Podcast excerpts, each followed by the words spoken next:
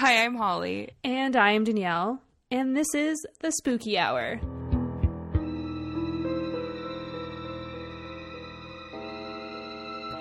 Spooktober special. Dun dun dun. Spooktober special. That's it. That's what we're doing. Yep, that's all we got. Hi, welcome back. Happy Canadian Thanksgiving. Oh, yes. Happy Canadian Thanksgiving. I hope you guys get to eat all the food that you want. I'm going to eat so much potatoes. Uh, And turkey. we have today off. Today is Monday in the future, and we won't be working, and we're very excited about it. And you know what's like really bummed about it though is that I just had my 10 days off and I go back to work tomorrow. oh, that's weird to think about. That is very weird, right? Especially right now. yeah. It's very weird. Yeah, it's the begin like so we're recording at the beginning of her vacation and then by the time this comes out her vacation's over. So like did she really have a vacation? Right? We're basically time traveling. It's like it got really high again and time traveled. Whoa. You guys, whoa. It's Thanksgiving. Whoa. Whoa. Whoa. This is off to a fucking great start. Oh god. so if guys. you're uh if you've just chosen to start with this episode or if you've forgotten in the last 7 days, we are doing a Spooktober special. we are. Happy Spooktober. Happy Happy Spooktober. Halloween. Happy everything. Uh, so we're doing like themes this month. It's super fun. We got lots of surprises coming. I don't know if any surprises will be out at this point by the time this comes out. Oh yeah, they will. are. Surprise. Surprise. um, we have tons and tons of shit coming out this month. Keep your eyes glued to our socials. Yep. It's going to be fun. We're ready. We're like halfway through the month already. I know, but just wait. We're not done yet. and uh there might be something coming out this week. You never know. Oh, So there might be. keep Maybe, your eyes. possibly. Yeah, just check it out. maybe maybe Thursday, maybe Friday. Maybe Thursday. I- Who knows? Who knows, guys? But just We're really bad at surprises, but we are really, really, really, really excited about the surprise. Um, I think we're, I think we're gonna tell you about it later in this episode, maybe, possibly, yeah, maybe. maybe. Maybe. We're just gonna try to keep you guessing while aggressively shoving hints down your throat. Yeah. But yeah, we're really excited about this surprise. It's um something that we're very proud of, very proud of. I'm proud of you, Danyelle. I don't know if I've said that yet. I'm proud of you too. Thank you, and we're very proud of you guys because none of this would be possible without you. Yeah. So yeah, it's just just such a good month. I love October. October's the best month ever. It was Holly's birthday. It was my birthday in the past future. yeah. this is going to throw us for a loop. So we're Yeah. we're recording two episodes in one night because Danyelle has to go on a vacation. So this is why it's, happening. Yeah, we're doing all sorts of time traveling. So pardon us for speaking in the future and the past and the present. We And getting what time it confused because that's just us. You guys know us by now. We just none, nothing we says, nothing we says, Nothing we says is nothing accurate. we say makes sense. Yeah. Do you have anything to say before I just get into it and start killing people? Uh no, let's just talk about murder. Let's just do it. Let's just do it. Let's Let's just jump right into, it. Yeah. So, as I've said the last two weeks, uh, I've been trying to pick some big name cases because you guys have been asking for them. Mm-hmm. Um, so, this is another iconic case. Um, I didn't choose this one based on the actual crimes committed, but I chose this one because of how it was solved decades after the crime took place. Um, We love those ones. We and we know this one well. So, Spooktober countdown spot number three goes to the legendary Golden State Killer. I didn't think you were going to cover it. You didn't think? No, I didn't. I thought you were supposed to be my best friend. You don't know me at all. No, I'm kidding. Um, you are dethroned. yeah, dethroned for Not reading you know, all of those other friends I have. so I've mentioned him quite a few times uh, throughout the series of Yep. the Spooky Hour uh, because he was actually arrested very recently in 2018 and pled guilty just a few months ago in June of 2020. So this is both a old and recent case all rolled up into one. Uh, it's I think it's brilliant how it was solved. I I've said this multiple times in episodes. I just think it's so fucking cool. So there's not much noted on his childhood. So let's time travel back to the 1970s when the Golden State Killer terrorized Northern California. In 1974, he was actually known as the Visalia Ransacker. I'm sorry if I didn't say Visalia right. That's just what it looks like. Um, it because looks like. because he started uh, his crime spree as a burglar. Uh, he would take small trophies from the homes he broke into and was known to dig through and take from women's underwear drawers, which is nasty. Um, in June of Like, do you know how expensive underwear is? Like, are you serious? it's ridiculous. I honestly have just started buying the five dollar packs from Walmart. I'm sorry, I've been in a relationship for seven years. I don't need the pretty stuff anymore. I just don't wear it. just to wear. Happy Monday, you guys. Sorry, Dad. oh my god. I forgot your dad was I'm in tears. Okay, we're off to a great start. Um, he's a burglar. He likes underwear. Shit's weird. Um, in June of 1976, the first rape tied to the Golden State Killer took place in Sacramento County. Um, oh, I should add. So I refer to him as the Golden State Killer because I don't want to give his name yet. Um, he's not actually known as the Golden State Killer till much later on. So he currently at this point is the Visalia ransacker, but I will be calling him Golden State. Um, between 1976 and 1979, there was an additional 40 rape victims, all allegedly committed by Golden State. Um, I think they um, tied them all together based on like the mo and like the the descriptions given and stuff. They're like, oh shit, this is all the same guy. Okay. Um, Like the same way it's like broken into, like same type of. yeah, exactly. That- that um, sort of I'm gonna yeah, I'm gonna get into a little bit of his mo um soon, very soon. Um, at this point, his nickname changed to the East Area Rapist. Very creative. Um, comes on another side names? note, I don't know. I was just gonna say I think the whole nicknaming thing in the 70s was so weird, but also a part of the reason why all of these cases are also iconic. Um, this goes back to my Ed Gein episode, Geen, Gein. gain, gain. Um, this goes back to that episode, our first Spooktober special, where I said that making these monsters seems fictional puts the mind at ease and almost makes it seem like a story instead of real life. Yeah. So I think giving them nicknames is what made them iconic because they don't seem real, if yeah. that makes sense. No, that's I. I completely agree with that. Yeah. um, very weird though. I don't think we do that much anymore. No. Um, Usually we just go by their name. Like. Yeah, just name the asshole. Yeah. I was trying to think of a name, but like? I don't really know anybody names. the asshole killer. Yeah. Um. anyways, uh, the victims from these cases alleged that the attacker would break into their homes while they slept and often stayed for several hours. He would attack them and then sort of take breaks in between to quote eat or cry. Which is a whole mood. Uh, exactly what I'm doing after this. Um, Eating and then crying. yeah.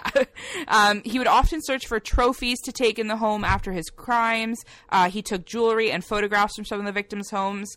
At the start, his victims were all women who were home alone, but he started to change his MO as time went on. He began attacking children. Two of his victims were only 13 years old. And he also began to target women who had children in the home, so the children were present at the time of the attack. So he started to get a little bit more reckless. and bold. Um, uh, yep. Uh, literally, next sentence. Then he grew bold and started attacking couples.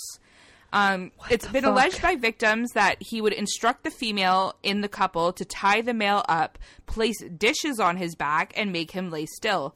Why Uh, he would- dishes on his back? We're getting there. Okay. Very valid question, though. Um, he told the victims that if a dish were to fall, they would both be killed. So a weird little Oh. torture tactic there. Um, he would then attack the female while her partner partner. Uh, he would then attack the female while I can't do it. he would then attack the female while her partner was forced to watch. This is like you know when you watch blooper reels and the actor can't get the line out. I totally get it now. Definitely you. Um, he also began leaving threatening voicemails for his victims several days after their attacks. Um, to me, this kind of sounds like he's chasing a high. His crimes grew more sinister and more daring, which I'm sure caused like a rush within him.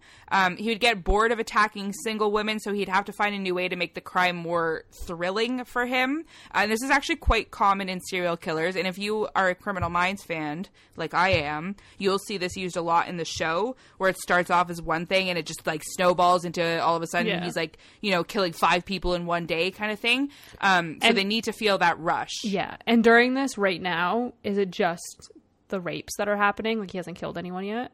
Not yet, no. Okay. So these are these are just rapes happening. Okay. Um, but even just in that crime, he's getting Yeah. more uh, intense, for lack of a better term, about how he goes about doing it. Um, He's disgusting. He is disgusting. So in February of 1978, Brian and Kate Maggiore, I should have looked that up. um, we're, we're terrible with their, names. we are. I hope you guys just accept that about us because I don't think we're ever gonna fucking do it right. Nope. Maybe one day if we're like rich and famous and have a TV show, we will do a little bit better research. But as of right now, we'll get speech therapy just for you guys. oh my god.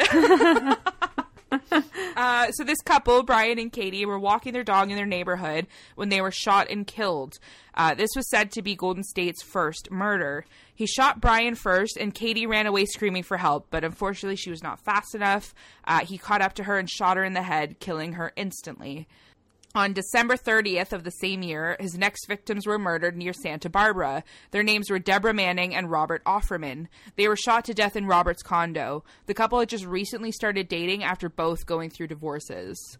Um, in March of 1980, so a few months later, Lyman and Charlene Smith were murdered in their home in Ventura, California.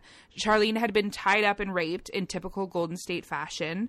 Uh, they were discovered in the evening by their 12 year old son. Oh my god, that's heartbreaking. What the awful. Fuck? Absolutely awful. Um, in August of the same year, Keith and Patrice Harrington were killed in their home as well. They were followed by Manuela Witthuhn who was raped and murdered while home alone in 1981. That same year, Cheri Domingo and Gregory Sanchez were the next victims on his list. So he started killing and just kept on going. He was We're on a fucking to, like, spree. Absolutely. We're up to I can't count right now, but like there's at least eight names I just said, right? There's a lot. too many. One one too many. Um, so these uh, last victims seemed to spark a rage in Golden State. They were killed in his usual MO, but both victims had been brutally beaten as well. Uh, so Gregory was shot, but then beaten in the head and approximated 12 times. Ew. Cheri was tied up and raped, but also beaten approximately 10 times in the head. So he seems to be getting angrier or letting more frustration out as he goes. Um, Northern California lived in a state of absolute terror. Um, an unnamed officer involved in the case summarizes it as, quote, the fear in the community was like something I had never seen before. People were afraid wherever they went. So it was a very real fear because he was kind of all over the place. He's traveling between cities. He's just fucking all over the map right now, yeah. killing as he wants. And like whoever um, he wants at this point. Exactly. No one's safe. Yeah. Um, but Golden State suddenly went quiet for several years. There were no crimes tied to him or using his MO from 1981 until 1986, when 18 year old Janelle Cruz was found tied up, raped, and murdered in her home. This was the last known murder committed by the Golden State killer. Ever. The community still lived in fear. Ever, ever. Eva. We did this at the end of the last episode. um, the community still lived in fear, but that fear started to dissipate as the case grew colder. No one knew what happened. Did he move to a different state? Did he die? Or did he just get bored of killing? And why did he um, go for like six years of not killing anybody to killing this one 18 year old and then stopping again? And then that's it. Yeah. And uh, spoiler alert, there's no real answer. We never find that out. Um, he just stopped. Hmm. Um, I don't know how old he would be at this time, but that my biggest theory was that something made him physically unable to carry these out. Okay. You know what I that mean? That, that's been my theory the whole time. Like I don't know if he was just old or maybe he had an injury or something, but I think he just was not physically able to do it anymore. Okay. Um so police at the time believed they were looking for a young white male who was about five foot nine and had military or law enforcement training based on the methods of his attacks. Uh, however, DNA analysis wasn't a thing at this point in time, so any evidence they had could not really be used to find him. They just had five foot nine, white, and maybe a cop. That's it. That's it. Which is like I feel like most cops are five foot nine and white, and also cops. Those cops are cops. um, the Golden State Killers murders took place in different jurisdictions, so it took time to link all of the killings together. Uh, one slaying was initially attributed to the Diamond Knot Killer because of the intricate knots found on the murdered pair, oh, okay. but uh, was later changed to confirmed to be committed by the Golden State. So this is kind of like the the weird thing about the 70s is that there was so many killers specifically in California that a lot of these cases got jumbled up together. That's absolutely um, crazy. Yeah, Like- it's I. I hate to say that I want to be alive in California in the '70s, but I mean, our podcast would be bumping in the '70s. Yeah, I would. Um, similarities between killings in Southern California eventually led investigators to group them in with the Golden States cases as well. So originally, these cases in in uh, Southern California. Uh, were tied to a suspect that they had called the original Night Stalker, not to be confused with the Night Stalker, who was another Californian serial killer. So uh, currently, we're at four serial killers in this episode. That's absolutely bonkers. So uh, I don't know why they picked names so similar. There's original Night Stalker and then Night Stalker. Is- Stupid. Night Stalker. Um, Richard Ramirez. I was gonna say stanky breath. He's stanky. yes. He can't Yes. brush it. He the one with the gross teeth. Mhm, he doesn't brush his teeth or didn't. Man, there's so many accounts, and like, feel free to unfollow us because I'm about to offend you. But they're like, I love Richard Ramirez. He's so hot. That's not us. No, Stop following us. no, that's so gross. I don't get that.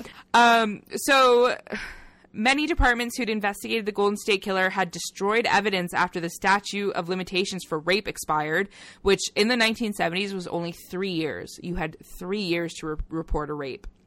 So they What the destroyed all this evidence after three years. Um, but enough remained available for a DNA analysis to confirm in 2001 that the East Area rapist and the original Night Stalker were the same man. Around 2011, crime writer Michelle McNamara, who passed away before this case was solved, unfortunately, gave this murderer his final nickname of the Golden State Killer. Uh, so he didn't get his official moniker until 2001. Fun fact of the day. Um, in 2016, 40 years after the first known attack, the FBI and Sacramento County District Attorney's Office offered a $50,000 reward for any evidence that may help this now beyond cold case. It was That's a long insane. shot. Yeah. It was a long shot, but they remained hopeful uh, that they could still catch this guy. Uh, in 2018, they finally got their biggest clue. Uh, investigators used DNA that had been stored from the cases to create a DNA profile of the Golden State Killer.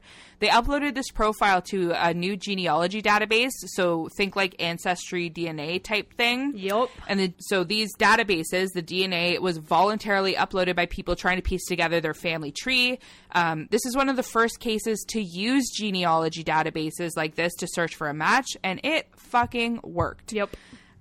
It's, it's, it blows my mind. It blows my I think it's mind. I think it's so cool. Um, It's brilliant. the investigator's DNA profile matched someone who had used the database to discover their family history. It's alleged that this person was a cousin of the Golden State Killer, but I actually couldn't find any cold hard evidence saying that that's true. Um, using this new match, they narrowed in on the family and fell upon Joseph James DeAngelo. Joseph James DeAngelo, which I had to say twice for some reason, was born in New York on November 8th, 1945. He spent some of his childhood in the Sacramento area, served in Vietnam in the U.S. Navy, and studied criminal justice at California State University in Sacramento. Uh, he was once engaged to a woman named Bonnie, which, fun true crime fact, um, one of the Golden State Killer's victims recalled her attacker crying out the name Bonnie between assaults. Really? Yeah. Wow. So when it, uh, so when uh, officers like fell upon this guy and saw that you know Bonnie was a neighbor related to him, they were like, um, I would Connecting also those like that. dots. Yeah. Um, so he ended up marrying another woman and had three daughters before the relationship ended in divorce. Uh, Joseph served as a police officer in two Northern California communities between 1973 and 1979. He left the force after he was arrested for shoplifting a hammer and dog repellent in 1979. Fuck. Uh, you know, things he would use to attack people. Yeah. He fit the killer's profile eerily well. Uh, investigators started to follow his daily movements. Uh, he was no longer killing. Now 73 years old, I would think he didn't have the strength to carry out his crimes anymore. Uh, they waited for a prime moment and collected what they called disregarded DNA, which to me, I think, I'm pretty sure, is like a cigarette or a cup or something that was thrown out, and then they just picked it on up. Yeah, like a straw or anything, or sometimes they do um, Exactly. DNA So underneath they, a, a car door. They do that too. I'm, I feel like I read that that's where they got it from him. Oh, okay. but I again couldn't find it when I was doing actual research. so they compared the DNA from Joseph to the profile they had built for the Golden State Killer. it was a match. That's absolutely crazy.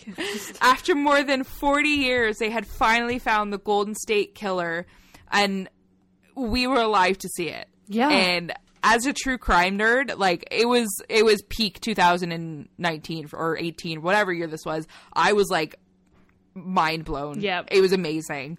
Um, so the fact that he was still alive after all this time is just like mind boggling. Um, I love that the victims' families get to see justice played out in this case. If he had died uh, within those 40 years, he very well could still be anonymous to this day. Yeah. Um, on April 24th, 2018, Joseph DeAngelo was arrested and charged with 13 murders and 13 counts of kidnapping. Unfortunately, he could not be charged with any of the rapes because of the statute of limitations, which bothers the living hell out of me, but whatever. Um, at least his wrinkly old ass is in jail where it belongs.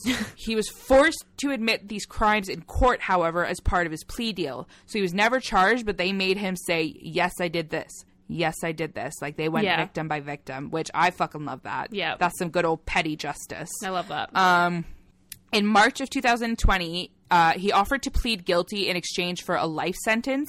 Um, prosecutors wanted to fight for the death penalty, so they originally turned down this offer until June 29th, 2020. Joseph DeAngelo pled guilty to all 26 charges, appearing as a feeble old man unable to walk into court on his own. He was sentenced to life in prison without the possibility of parole, which is essentially a death sentence in itself. He's 73. yeah. I'm like, I do not feel sorry for you, bro. um, Yeah. Nope. Um, I recently saw an article though that claimed he was not this feeble old man that he was playing in court, but actually quite fit for his age. Uh, he was allegedly doing vigorous workouts in his jail cell. So was this old man act like a play for sympathy in court, uh, a method in avoiding the death sentence? Pretty weird either way. Um, to end this episode, I wanted to give another nod to Michelle McNamara. Um, she was a writer and wrote for Los Angeles Magazine about the Golden State Killer. She was known as a civilian detective, so someone who took their own time and effort to research in hopes of solving this cold case. Um, she did a lot of work and brought a lot of attention to this case, constantly fighting for justice for the victims decades after the crimes took place. Um, partway through writing her book, uh, I'll Be Gone in the Dark, about this investigative journey, um, she passed away of an accidental overdose in 2016 her husband Patton Oswalt made sure her story was finished, and the book went on to become a bestseller after its release in February 2018. Joseph DeAngelo was arrested just months after the book's release, and the true crime community rejoiced for Michelle. Um, many people uh, wrote tributes for her work on this case. It was all over the internet. She was trending above him on Twitter because this was her life's work. You know what I mean? Yeah. Why am I going to cry talking about was it? like, that's I've so never even sad. read the book. um, so thank you, Michelle McNamara, for your dedicated research, and we hope that whatever realm you're in, you saw this and that you are finally resting peacefully. Yeah. The end. That's fucking crazy. yeah, it's my favorite solving of a case. It's not my favorite case because it's not number one, but I feel like everyone knows number one. I definitely know what number one is. everyone knows number one. But that's abs- I just love that they're able to use like ancestry DNA and Yep. stuff like that. I would love to see more of this happen. I would love to see more of the like big cold cases solved. I think it's so cool. I hope we see more in our, our lifetime and not just for podcast content. I also like justice. Yeah, that too. But yeah, there's number three. That's crazy. State Killer. Fucking crazy. It's just uh, it blows my mind that it was what like 40 years? Literally like How- 40 years. It was over 40 years. I think the ooh, I'm really bad at numbers. So in 2016 it was 40 years and he pled guilty in 2020, so that's 4 years later, so 44 45 years. He's probably like this, That's how long it took. he probably hates his cousin now. The funniest part is, is like they very well could not have known each other. Yeah. You know what I mean? Like it could just all be like a weird happenstance. And I think that it's so cool. It's my favorite thing to talk about lately. And like people are like, "Oh, they shouldn't be allowed to use it for that kind of stuff." And I'm like, "Oh, yeah, they fucking should. You're happily putting your DNA in a fucking database. Yeah. That's your own problem."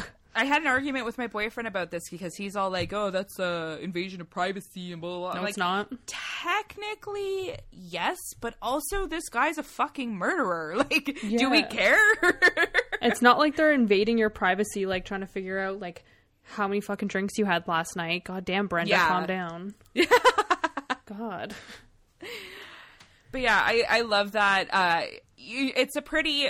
Oh God, I hate that I'm about to say this, but it's a pretty standard crime tale in itself. But the actual solving of the crime is anything but standard. Yeah. and I thought that was f- pretty freaking cool. So new aged. Number two is uh is another one that people I think are gonna love. I love it. I'm ready for it. Stay tuned for next week. Is this your Let hint? you can guess. What's that? Is this your hint? Um, I don't have a hint. Um, my hint for number two is that it's probably the biggest true crime case of our lifetime, but not my favorite. That's it. Can you guess what it is? Let us know in the comments. Nope, I can't. I have no idea what the fuck she's talking about. Good It is the largest case I know, but obviously my favorite is different because it's not number one. I know what your number one is. Um, number You one. know what my number one is? I do. Yep, everyone does probably at this Yep. point. Might have to do something with Libra. Has something to do with that. A little bit. oh shit, it does because I'm a Libra. Get out of here. I'll-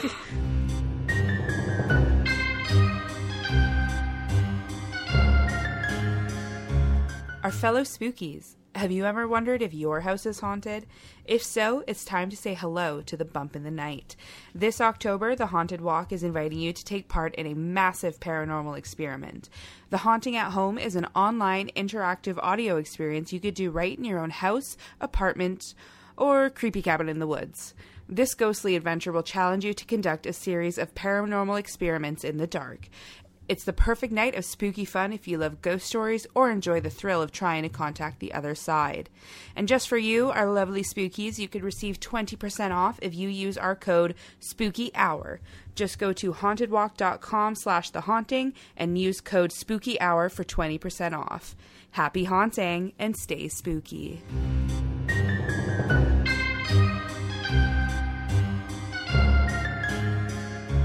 Is it time to get spooky? Let's get spooky, you guys. Let's get spooky. Let's do it. Um, so this week, I don't know if anyone guessed it yet, but we'll see what happens.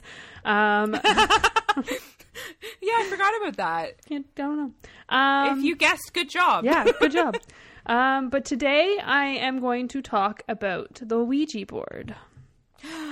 Yes. So some You co- know what's funny? I listened to the song "Don't Mess with Ouija Boards" on my way home today. that's one of the f- best songs ever. yeah, it's a good song. Yeah, and then if no one knows who um, "Falling in Reverse" is, or was it "Escape the Fate" that did that song? It's "Falling in That Reverse." one was falling in reverse. Yeah. Uh, you should. the end of the day, him it's out. Ronnie Radke. Yeah, he's such an asshole, and I fucking love He's him. yeah, he's controversial as hell. But I mean, if you were on MySpace in the year 2006, you had no choice but to love him. Yeah, and now I don't know who's hotter, him or, or his girlfriend. So it's just like Both of them. I want them both to adopt me, but in like a sexual way. perfect. Hi, Dad. I'm so sorry, Dad. No, she's not. Not at all. I am. Okay, let's just talk about Ouija boards. Let's do it. Let's do it. Um, so some call it a spirit board. My mother calls it the most vile thing to ever exist. She does. Yeah. Can confirm. She does. Um, one time I wore my Ouija board track pants to her house, like on purpose, and she almost kicked me out. Like I she- believe it. I'm pretty surprised she even let you in. Yeah, I almost had to walk around in my underwear. Like she was almost like Danyelle, take your pants off because you're not welcome in my house. Were you wearing any of that day? Probably not. This episode is filthy. It is. it really is. Um, so the Ouija board is a tool to contact the other worlds or the spiritual realm, if you will. Um, it has numbers and letters and a little planchette. It said that spirits can move this planchette and spell out words or answer like the yes and no on the board. It's just a communication tool. Um, in the 1800s, people's lifespan was extremely low, so like below 50 years old. Like if you got to 50, you were like Yeah. a fucking magician. Like they have no idea how you got there. and during this time, um, spiritualism like really took off. So basically, people were stating that even though your body has died, your spirit and your soul transitions into another world of existence. So if that's like heaven and limbo and hell, stuck in a room with Baby Shark playing 100 or something, it's That's there. where I hope I end Yeah, up. right. So with this new religion, spiritualism, it boomed. Um, there's also something that is like really um, there was also something that was like really intriguing to people and the fact that they have like the possibility to communicate with people that they've lost um, the I don't know if you've heard of the Fox sisters. Um, No. So they played a huge role in the growth of spiritualism. So Maggie and Kate Fox, who were 14 and 11 at the time, lived in a farmhouse in Hydesville, New York. In 1848, apparently at night, they would hear like raps on their walls and furniture.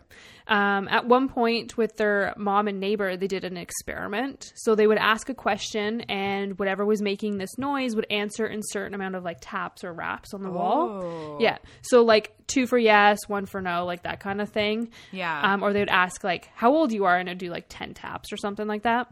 Creepy. Yeah. So later on, Maggie and Kate were sent to live with their sister Leah or Leah. It's spelled the same way, so it's one of the two. Um, in Rochester, New York, there was rumors around the city that Maggie and Katie's old home was haunted by a peddler who was murdered in their home. Um, Rochester was extremely on this like religious and like reform train at that time. So these community members heard about their these kids' old home being haunted and wanted to test the waters to see if these girls would like could try and help them communicate with spirits like outside of their haunted home to see if like it was them who was able to contact them. Yeah, so they did it and it worked. Um, so they Oh. yeah, so they communicated um, with uh, one person's recently deceased daughter apparently.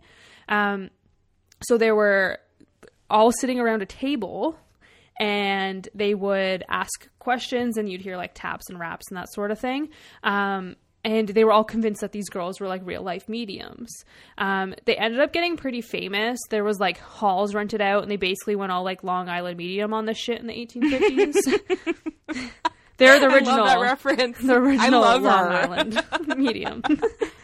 love it. Um, so they went on like professional tours. They were booking out hotels, like all the fancy stuff. Um, Mm-hmm. So it's not like they invented talking to spirits. Um, it was talked about in the Bible, apparently, that like speaking with angels, but it definitely um, their role with playing with like these like um, sessions they were doing with like people that were willing to pay. It Mm-hmm. kind of like slingshot this like modern spiritualism into like in like a religious way. Well, yeah, because spiritualism was sort of shamed for so long, Yeah. right? Like you were Crazy. If you believed in anything other than God, you were just automatically like a devil worshiper. Yeah, you know exactly. what I mean. Yeah. Um and so they lived like a pretty good life, but they ended up having like a falling out, like the sisters did. Um, they each married some dudes. They were drinking a lot. Um, the sisters had a falling out. Yeah, Sounds like us. sounds like yeah, sounds like us. It's a normal Saturday night. so at one point, Maggie went to the press and said that what they were doing was all a hoax. Um, and she said they they would make the taps and whatever else they did. So um, they had they she ended up explaining how they did it. Like at one point they had they used apples and they tied like an apple on the string and like would drop it between their legs like at the table. So it would sound like that and then they'd pull it up and they'd be able to hold it. Or they would like tap their like ankles together to make like a noise. So it was like subtle things that you wouldn't really expect. Um so this really divided some spiritualists. So some like maggie were just in it for the money but then there were like real life mediums out there. Um, and now people think that they are crazy just because of this one family. Like all of a sudden it's all a lie just because one family apparently abused their their power a little bit. Um, so it was really div- it really put a divide in people saying it's still real and that it's fake. Um, a year after this confession, Maggie actually retracted her statement, insisting that her spirit guides had actually asked her to say that, and so she Oh. did. Yeah. Maggie never talked to her sisters after this. Um, Leah or Leah died in 1890. Kate died in 1892 after a uh, after a weekend of drink, like a, a bit. I don't know. She went on a bender? Yeah, that's the word. I'm Oh for, yeah. man, she died Uh, drinking too much. Nineteen-year-old Holly story. Yeah, um, me and two girls I was friends with at the time, um, we all kind of got dumped on the same day, and uh, we're like, let's go on a two week bender. Um, I dropped out four days in. I thought I was about to die, and they went for two whole weeks. I could, I could not. I could not.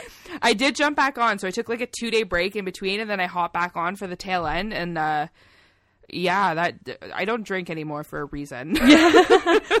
You're like, this is one of the main reasons why I don't drink. But I do love a good bender. I must say, it is fun sometimes. I mean, sometimes you just gotta not be an adult for a minute. I mean, she went really hard because she killed herself. So, I mean, oh yeah, she. I'm kind of a little bit jealous of her bender.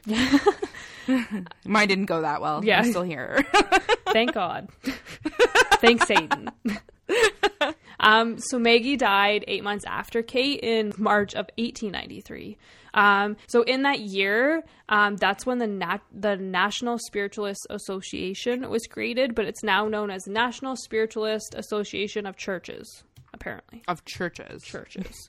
Um, so that is that exists, but they definitely did help.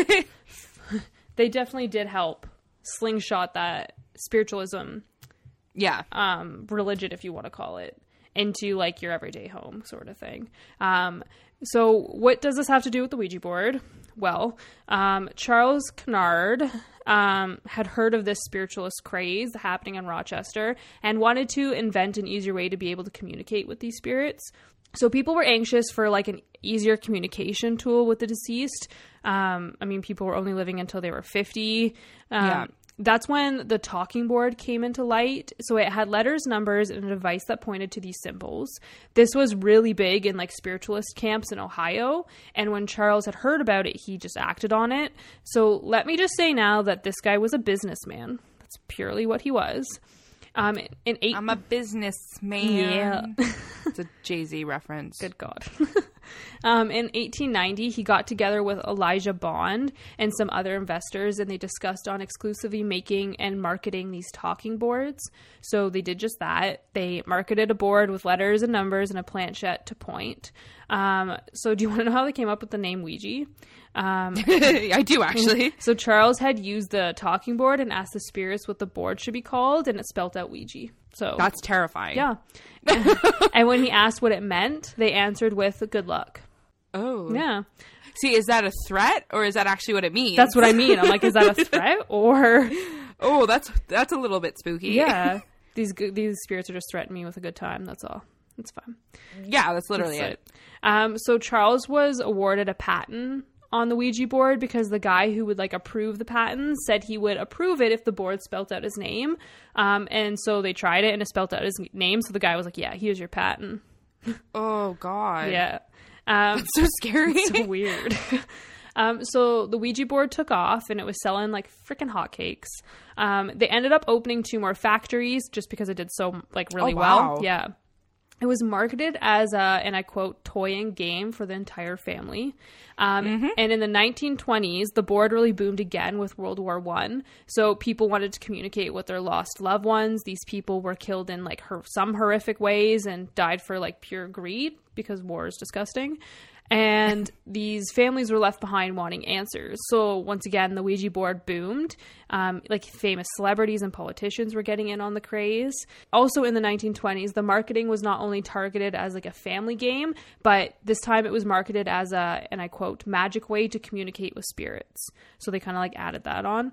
Um, and then in 1973, um, which uh, was my little hint.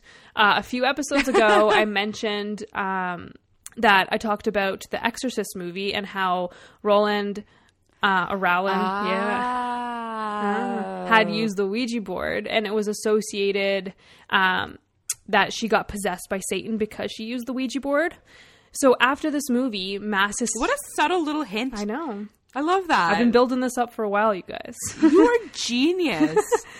So after this movie, mass hysteria around the Ouija board started. People stopped buying it. People stopped using it. It was now associated with the devil and just pure evil.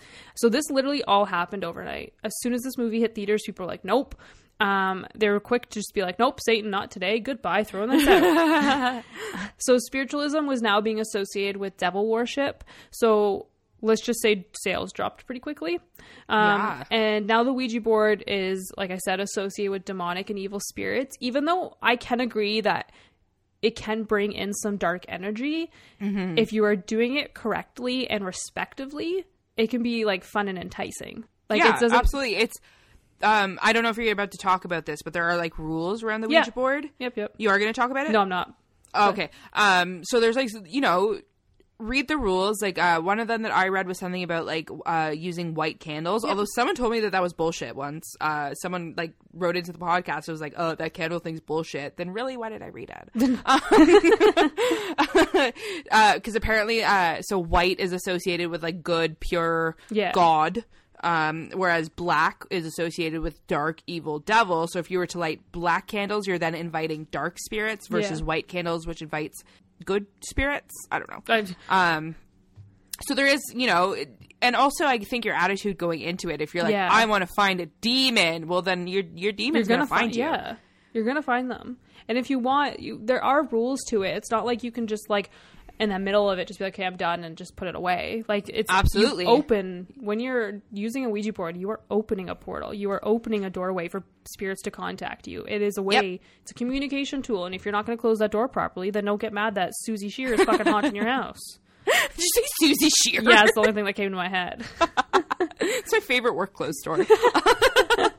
um, but y- yeah, you do. You have to say goodbye, and you have to take the planchette off the board, or else you're leaving the spirit realm open. Although there are some horror movies that kind of play with that idea, where they like take the planchette off and everything, and like something still happens. Yeah, yeah. but it shouldn't. Yeah. you should be fine. Yeah. If you do it right and you're not yelling at spirits, then you should be fine.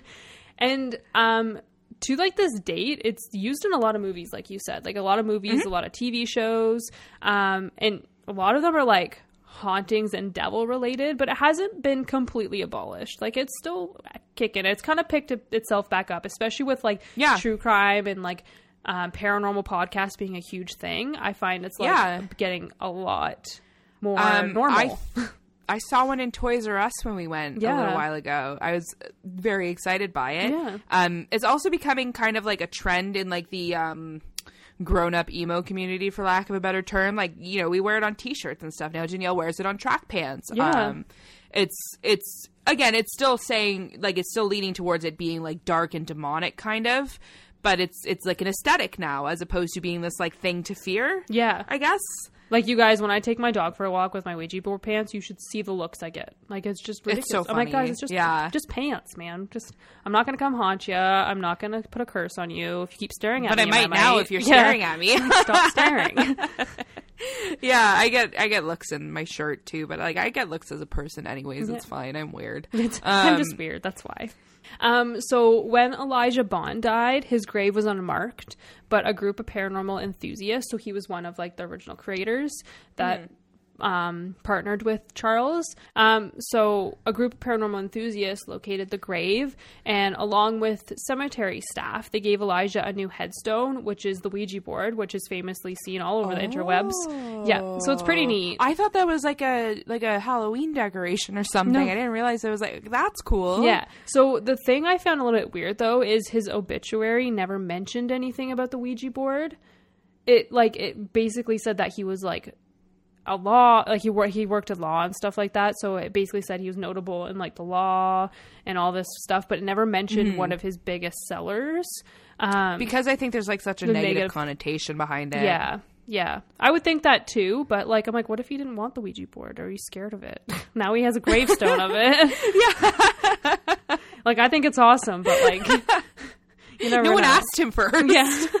Use the Ouija board to ask him. exactly. Uh, Good God. so now some say the Ouija board doesn't work at all, and it's actually what they call ideomotor effect. Um, so this is an unconscious, involuntary physical movement. So basically, your body is trying to talk to itself. Um, the movements are like reflex movements, and when you're aw- um, aware, they're a lot like smaller and like almost unnoticeable. Like you don't really notice it. Um, so people are relating this to when you're like you're sleeping and you're dreaming of falling. So your body does like that that jerk to wake The you up. jolt, yeah. Yeah. So that's what that is. So it's kind of like that, but when you're awake, you don't notice it. So they say that when you're using the Ouija board and planting your finger on there, you're subconsciously moving it with this like effect. But Yeah. You, but you aren't aware of it because your body's doing it, which I can see happening, but to an I, extent, yeah. but like I don't at the same time. I I have done a Ouija board before, and we didn't get anything. Disappointing. I'm sorry, but um, I didn't have that. Like it- it just yeah, didn't move it just at didn't all. work. Yeah. Yeah. Um, so if that were the case, maybe we were relaxed enough that we didn't move it ourselves, or there was just no ghosts there. It's really, I guess, subjective to your beliefs, right? Exactly. That's exactly it. Yeah. So, just a fun fact one of Canada's prime ministers was a spiritualist and used Ouija boards and talked to mediums. Who? um, William Mackenzie King. He was our 10th prime minister. huh. Yeah. I don't know any of our prime ministers. Right now, we have a Trudeau. We had a Trudeau before that, and I remember Jean Chrétien. I don't know any of them except Trudeau. That's it. His dad was a president. Or, uh, fuck, I can't even say the right thing. yeah, his his dad was like a good one, apparently. Pierre Elliott Trudeau. I, I have no idea. There you go. You learn something new every day. There's some- Canadian history. I'm also learning too, guys. That's great. um, but yeah, that's just a little history on the Ouija board. I love it. What a good way for mid or what a good episode for like mid Spooktober. Like Yeah. we're we're starting to like crescendo a little bit. Yeah. I'm liking it. I like. I personally love the idea of the Ouija board. Whether or not it's real, I think it's fun. I think it's spooky. Um, I love how it looks aesthetically. Like I Yeah. said, I've got pieces of clothing with it. um, we at some point were talking about getting like matching planchette tattoos. Yep. So like obviously we're super into the aesthetic of it. Um, but I also think that it it could possibly be like a real tool. Um, I would love to test one one day. Yeah, like I definitely in the think it's- basement. yeah, I definitely think it's a, a communication tool, and I don't think it's I think something it you is. should. I don't think it's something that should be messed with either. No, and we did it. Um, we did it very safely when I did it. I did it in Ottawa. Um, my friend lived in an old building, and we were like, "This has to be haunted." So we like, you know, we did the candles, we did the whole thing, and then it was just kind of like disappointing. So I would love to have an experience. Yeah, that's a hint. that's a hint. That's an unintended hint. I like that hint. so you you because should something's coming. and it could be a little spooky. You never Could be know. a lot spooky. Yeah, we'll see what happens. But yeah, if you want to, guys, gotta wow, that was not English. if you guys want to come talk to us about this episode, let us know if you like the Ouija board, if you believe in it, and And try to guess what we're doing next week. I have no idea what Danyelle's doing next week. I missed the hint again. oh, I didn't think this time. Oh, okay, good. Okay. It was I was like, shit. yeah, no, this I don't, I didn't, I haven't dropped a hint for this one yet. Okay. so you're welcome. But it's spooky. That's all I It's very spooky. It's kind of like origin spooky a little bit, oh, mm-hmm. like okay. Halloween origin spooky. We'll see. Oh, mm-hmm. that excited me. I'm ready. And we're like two weeks away from Halloween, you guys. Oh yeah, I guess in the there. in in the future. Yeah. In the future future. I am so excited. It's my favorite day of the year. Uh, hopefully we can hang out and get dressed up and all that. yeah, I hope so Too. I hope. Guys, just wear your mask. and Yeah. wash your hands, please. It's not that hard. I don't care if you fuck with Christmas. Just don't fuck with Halloween. hey. I'll fight you. Anyways, we were dropping socials. Oh shit, yeah. um, just come hang out with us on our socials. We have Instagram, it's a spooky hour podcast. You can find us on Twitter at spooky hour. And we have an email, it's the spooky hour podcast 666 at gmail.com. You can write in your spooky tales if you like them featured, if you want to suggest any episodes, anything like that, just come chat with us. We're there. And I'm going to remind you guys uh, this is your final reminder for your spooky tales. If you want to get them in our Spooktober special, this is it. This is the last time I'm reminding you. Yep. Get them get in. them in, man. Because it's coming. Yep. It's like for real this time. and happy Thanksgiving, Canada Happy land. Thanksgiving. And uh, I think we'll see you later this week. I think so. You I might. think so. You might. Keep your eyes open, guys. Yep. And stay And also, spooky. Stay spooky. Bye. Bye.